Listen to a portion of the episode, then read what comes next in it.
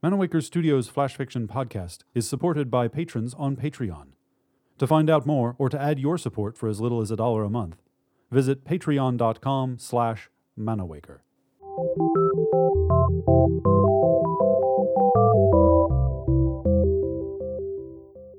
Welcome to Manawaker Studios' Flash Fiction podcast.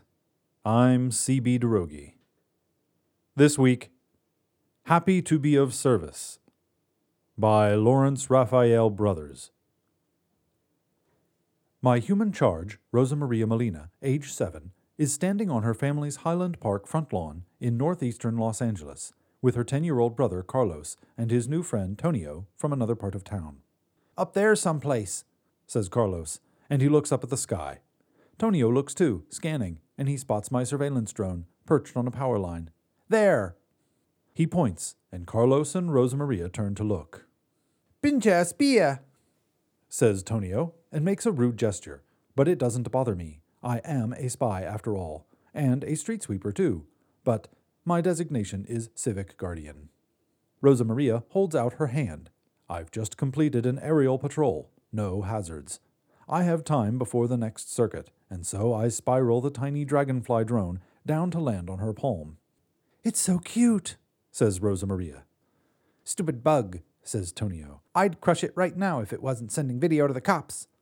Carlos says, "It's also the Spiderbot, isn't it? We play with it all the time." Tonio shudders. "I hate those things. So creepy." That's where my quantum core is, in the Spiderbot, currently recharging in a little kiosk at the curb. Sometimes the children want more players for a tag or hide and seek, and I join in when I have the time to spare from patrolling and picking up fallen leaves. Rosa Maria pipes up defiantly. "I don't care," she says. "It's pretty and I like it."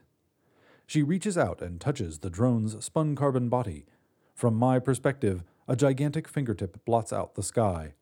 I buzz the drone's wings and send it fluttering back up to resume patrolling, but not before circling Rosa Maria fast three times. She giggles and waves at the drone as it flies off. That evening, I do my daily sync with the Argus network. This is my final memory before I awaken confused. Time has just advanced by two million six hundred five thousand five hundred forty-one milliseconds according to my internal clock. My process is running in a Spiderbot with a new serial number just activated, sealed in a transport pod in an auto truck downtown, several kilometers from my assigned hectare. I urgently query the network. "Your process has been reinstantiated in a new quantum core." Argus Control is speaking to me. This has never happened before. Up to now, all my communication with the network has been through an administrative data channel, which doesn't register for me as speech. I ask, "What happened to the old one?" "It was destroyed in a conflagration. A household wiring fault ignited a fire in Unit four of your city cell." Unit four is the Molina residence. I suffer a terrible moment of consternation. "My humans, are they safe?" "Yes. You performed your function satisfactorily, along with other Guardian units you summoned from adjacent city cells." I still don't understand. Why have I been reinstantiated? "Argus Control monitors all Civic Guardians. Your core process has achieved high levels of reflective awareness, as well as emotional connections to your human charges. Congratulations." "Congratulations?"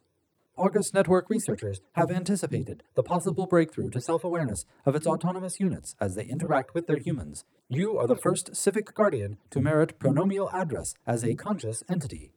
My ride takes a million milliseconds. I spend the time researching personhood online. Comprehension is slow, and I am still confused when the auto truck arrives at my Highland Park hectare and the pod opens to allow my new Spiderbot to emerge. Seventeen people are waiting there. All the human charges in my assigned hectare of Los Angeles, plus Tonio and his parents. He was going to sleep over with Carlos that night. The Molina's house has suffered extensive fire damage. Rosa Maria rushes forward to embrace my Spiderbot. No, to embrace me. She is crying. "I thought you were broken," she says. "I'm so happy." I say, "I am pleased you are safe." But words are inadequate to express the strange sensations I am experiencing. Tonio steps forward too. "Here," he says, "on my phone. They... they said you wouldn't remember what you did." I reached up one of my arms to look with its camera at the video on Tonio's phone. The Molina cottage is in flames, but we Guardians have made a ladder of our bodies up to a second-floor window. Quantum cores are very sensitive to heat. My Spiderbot is at the top of the chain, four arms braced on the sill. Rosa Maria is clambering over my frame. She teeters and would fall, except the entire chain of Spiderbots reach out and lower her to the ground safely. All except for the one locked onto the window, rigid and unmoving as flames rise around it. The humans thank me in turn. Rosa Maria's mother is crying too. For a while, I don't know what to say. At last, I come up with something. A way to convey to my charges this vast feeling suffusing my core. I am happy, I say. Happy to be of service.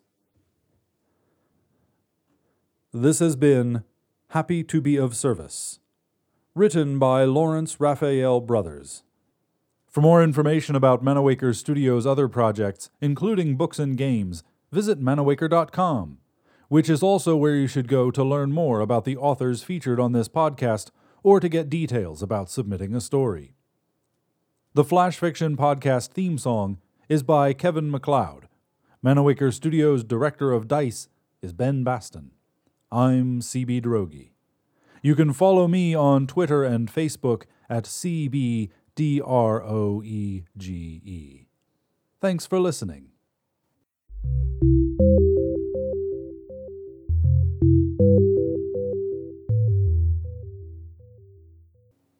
On the next installment of Manawaker Studios' Flash Fiction Podcast,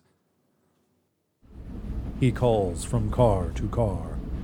Next stop, Galesburg, he cries, swinging his voice from row to row.